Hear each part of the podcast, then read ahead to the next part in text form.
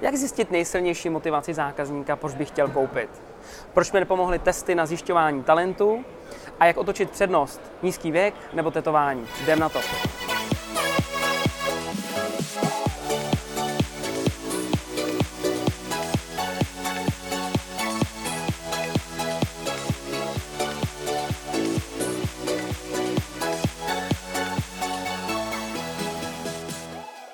Ahoj, vítám vás u 42. dílu Já nic nechci. Opět na začátek malá úvaha. Eh, všichni víme, že je vždycky lepší, když si zákazník vlastně dopředu představí, že už ten produkt nebo to řešení, který prodáváte, už má a nějak ho využívá. Že je pak daleko jednodušší, že vlastně přemýšlí víc o tom, jak by to mohl využívat, jak, jak eh, ty problémy vlastně řeší dneska a je větší šance, že se domluvíte. A existuje spousta způsobů, jak vlastně pomoci tomu zákazníkovi si v hlavě nějak představit, že už to řešení využívá. Mí oblíbený jsou třeba otázky. Jsou to otázky typu, eh, v případě, že byste čistě teoreticky přemýšlel o tom, že byste si pořídil eh, tohle řešení, co by pro vás byla ta největší motivace?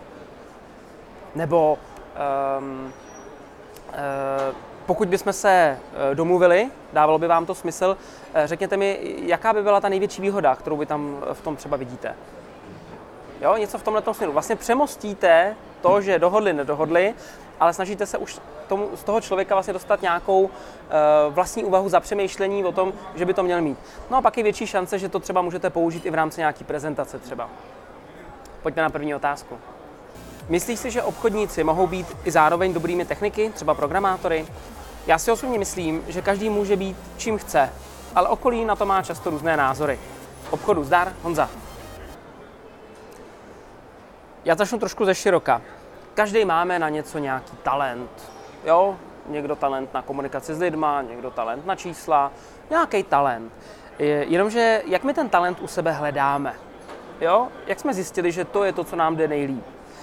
Eh, podle mě velký problém je v tom, že dneska existuje spousta testů, ať už je to na školách, ale i normálně v pracovním životě, kde se eh, snaží jako nějak vám zjistit vlastně ten talent. Že to je ta hlavní otázka těch lidí. Řeknou, já vlastně ani nevím, na co jsem, jako, na co mám talent, na co jsem talentovaný. Tak si udělají nějaký test. A já těm testům osobně, to je můj osobní pohled, nevěřím, protože každý ten test vychází z nějakého současného stavu nebo z historie. Absolutně ten test není schopen jako se dívat nějak do budoucnosti. Eh, je to podle mě stejný, jako když eh, vy jste něco vyzkoušeli a než jste to vyzkoušeli, tak jste nevěděli, že vám to půjde od ruky, že vás to bude bavit, že vás to bude nějak motivovat. A to si myslím, že je stejný v těle těch testech. Takže zjistit, jestli někdo má na něco talent, je podle mě jako hodně ošemetný. Já jsem si tady poznačil, že to je stejný v podstatě e, jako třeba olivy. Já nevím, někteří z vás, ne všichni, se k těm olivám prostě projedli.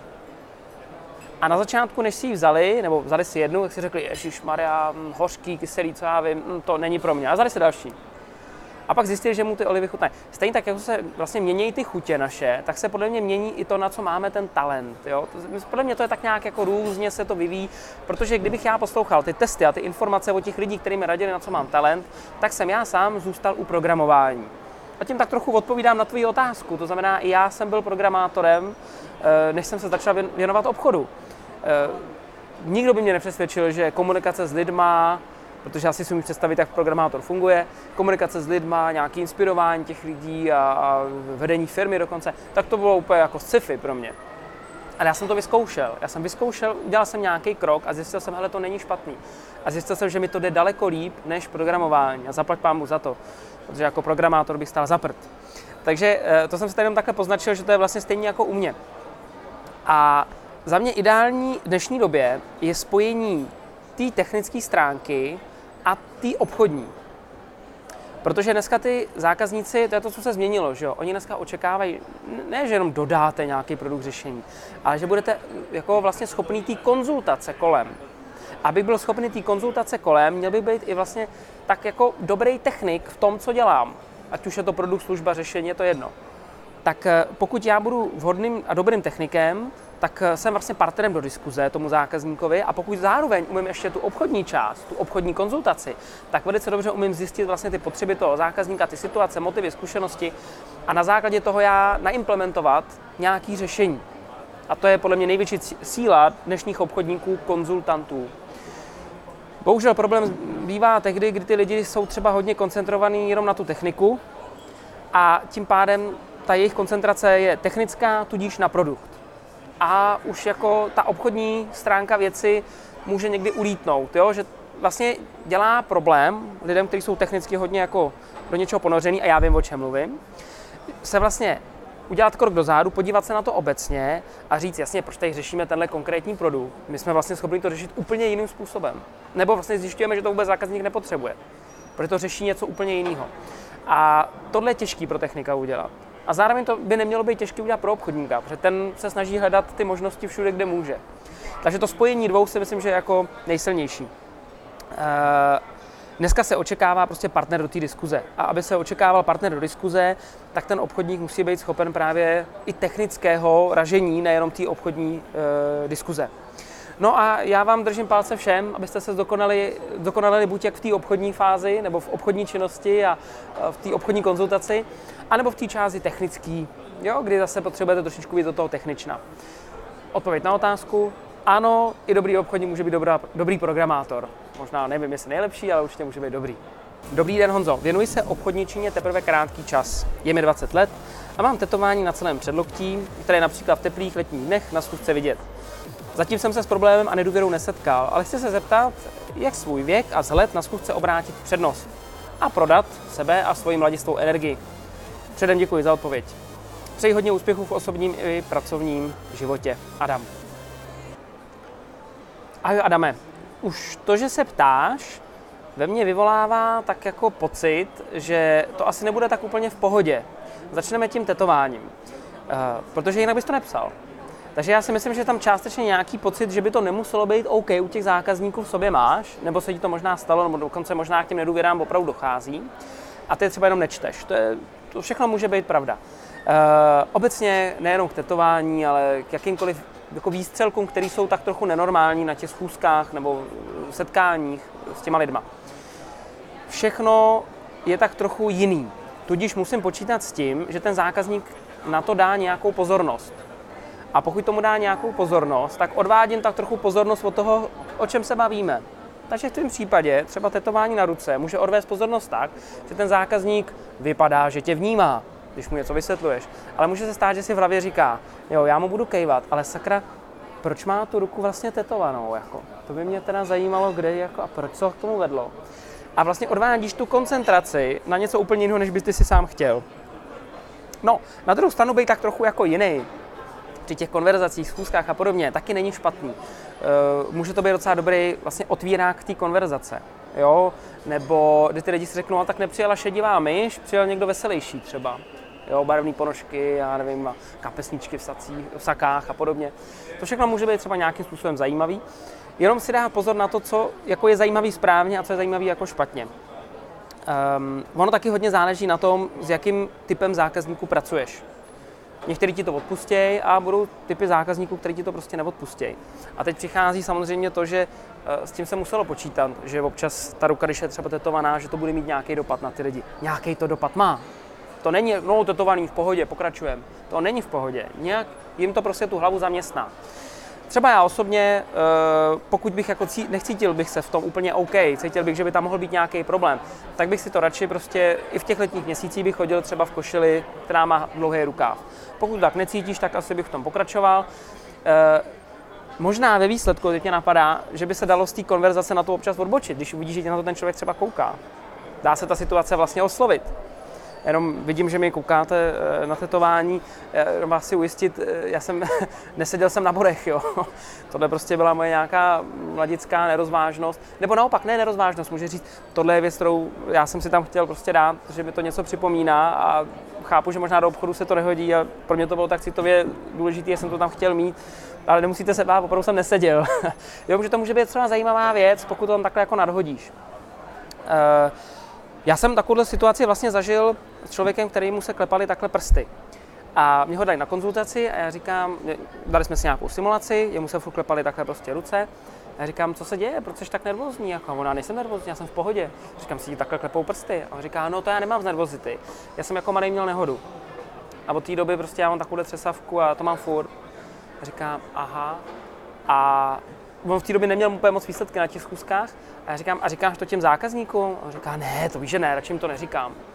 Říkám, jak radši jim to neříkám? Podle mě to je jedna z těch prvních informací, která by na schůzce měla přijít nějakým vhodným způsobem. Uh, já se omlouvám, asi jste si všiml, že se mi klepou ruce, to já mám z toho, že jsem měl dřív jako, malou, jako malý dopravní nehodu a z toho mi to prostě zůstalo, takže abyste si nějak nemyslel, jestli vás to nějak, omlouvám se za to prostě. To může být zase špičkový způsob, vlastně jak tu konverzaci třeba, a i ten vztah vlastně navázat. A pokud tohle něco máte, tak to využijte jako přednost, že jo. To všechno může být jako, je to o přednosti. Pokud jako, buď se na to podívám jako špatný, nebo se na to podívám jako, že to nějak můžu použít. Uh, mladická energie, na kterou jsi se ptal.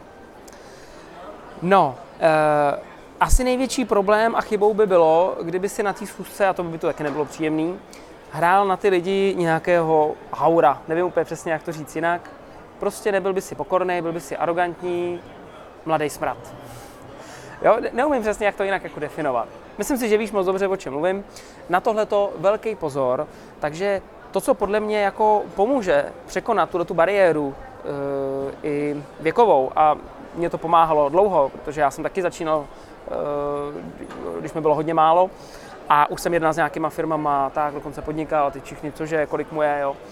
E, a to, co mi vždycky pomáhalo, byla velká pokora vůči těm jiným seniornějším lidem, kteří se mnou komunikovali. Velká pokora tak, že jsem se i dokonce zajímal o jejich zkušenosti. A myslím si, že hezký na tom je, že opravdu od nich můžeš načerpat spoustu typů, eh, zkušeností, informací, které ti můžou posunout v životě dopředu, nejen v profesním. A to od nich vlastně můžeš čerpat. A tím, že to od nich čerpáš, tak vlastně jim prokazuješ tu, tu, tu pokoru vůči tomu, že oni jsou starší. Eh, pozor na jednu věc, jsem si tady poznačil, ne aby si eh, tu pokoru, ne pokoru, ale to zjišťování těch zkušeností nedělá v rámci toho, proč si nekoupit tvůj produkt nebo řešení. Jo? Aby ten zákazník řekl, Dejte se, já vám vysvětlím, proč to nefunguje, tyhle ty věci. Protože, a teď já, hmm, ty jo, tak to je hrozná jako zkušenost, takže teď to chápu a prodávat vám to nebudu. To tak být nemusí. Tu zkušenost si určitě poslechnu. Ty tam jsi z nějakého důvodu. A pokud je ti málo, 20, a tak už teď tam musíš přijít stejně s nějakýma datama, informacemi a alespoň částečnýma zkušenostmi, který můžeš použít u toho zákazníka a prohlubovat je. Ty o to víc musíš na sobě makat, aby bylo znát, že tomu, co děláš, rozumíš. A pokud to tam nebude vidět, tak ty lidi tě nebudou brát jako parťáka do diskuze. A jedno, jestli ti je 20, nebo ti je prostě 50. 50 letý týpek, který nebude rozumět tomu, co říká, nebude vlastně odborníkem v té konzultaci, nejenom v tom produktu a řešení, ale v té konzultaci, tak eh, v tu chvíli ztrácí důvěryhodnost. A jedno, jestli mu je 20 nebo 50. Jo? Takže to si myslím, že je daleko, daleko důležitější. Myslím si, že i tvoje otázky, jak jste se k tomu dostal, nebo to mě zajímá, pozaďte mi vaši zkušenost, budou braný daleko lépe a je větší jako šance, že navážeš daleko lepší vlastně osobní vztah. To si myslím, že je tvoje zase velká výhoda. Opět to můžeš použít jako přednost. Uh, závěr. Jednoduše buď pokornej, uh, buď svůj, na nic si nehraj, a to, že ti je míň, to vůbec bych nad tím nepřemýšlel. Chovej se, jako by ti nebylo. A bude, to, potom to bude vypadat seriózně, pokorně a vlastně, jak se nebudeš na nic hrát, tak to bude vypadat přirozeně. A to si myslím, že je klíč a nic víc bych na nic jiným vůbec nepřemýšlel. Držím ti palce, ať se ti daří tohleto uh, otočit přednost. Jsme v závěru. Díky, že jste dneska nějaký čas strávili u tohohle dílu. Já se s vámi rozloučím jednoduchou větou, eh, kterou se snažím pořád řídit, když jsem trochu nervózní, že nemůžu ovlivnit věci kolem sebe. Nemůžeme ovlivnit věci kolem sebe, nebo až tak je nemůžeme ovlivnit. Můžeme ovlivnit sebe. To, jaký jsme, to můžeme změnit. A aby jsme změnili i ty okolnosti, tak když změníme sebe, tak je větší šance, že je změníme. Mějte se krásně a přeju vám úspěšné obchody.